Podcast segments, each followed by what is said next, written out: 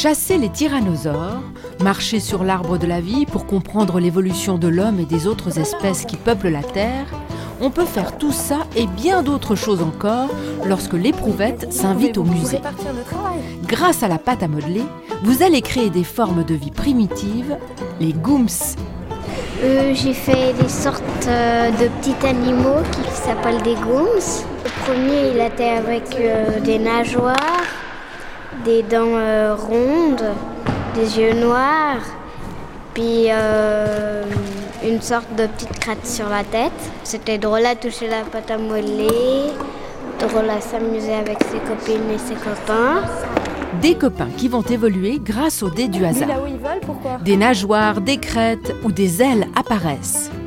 Ces drôles de créatures vont coloniser les milieux terrestres et aériens et apporter un peu de biodiversité sur cette planète.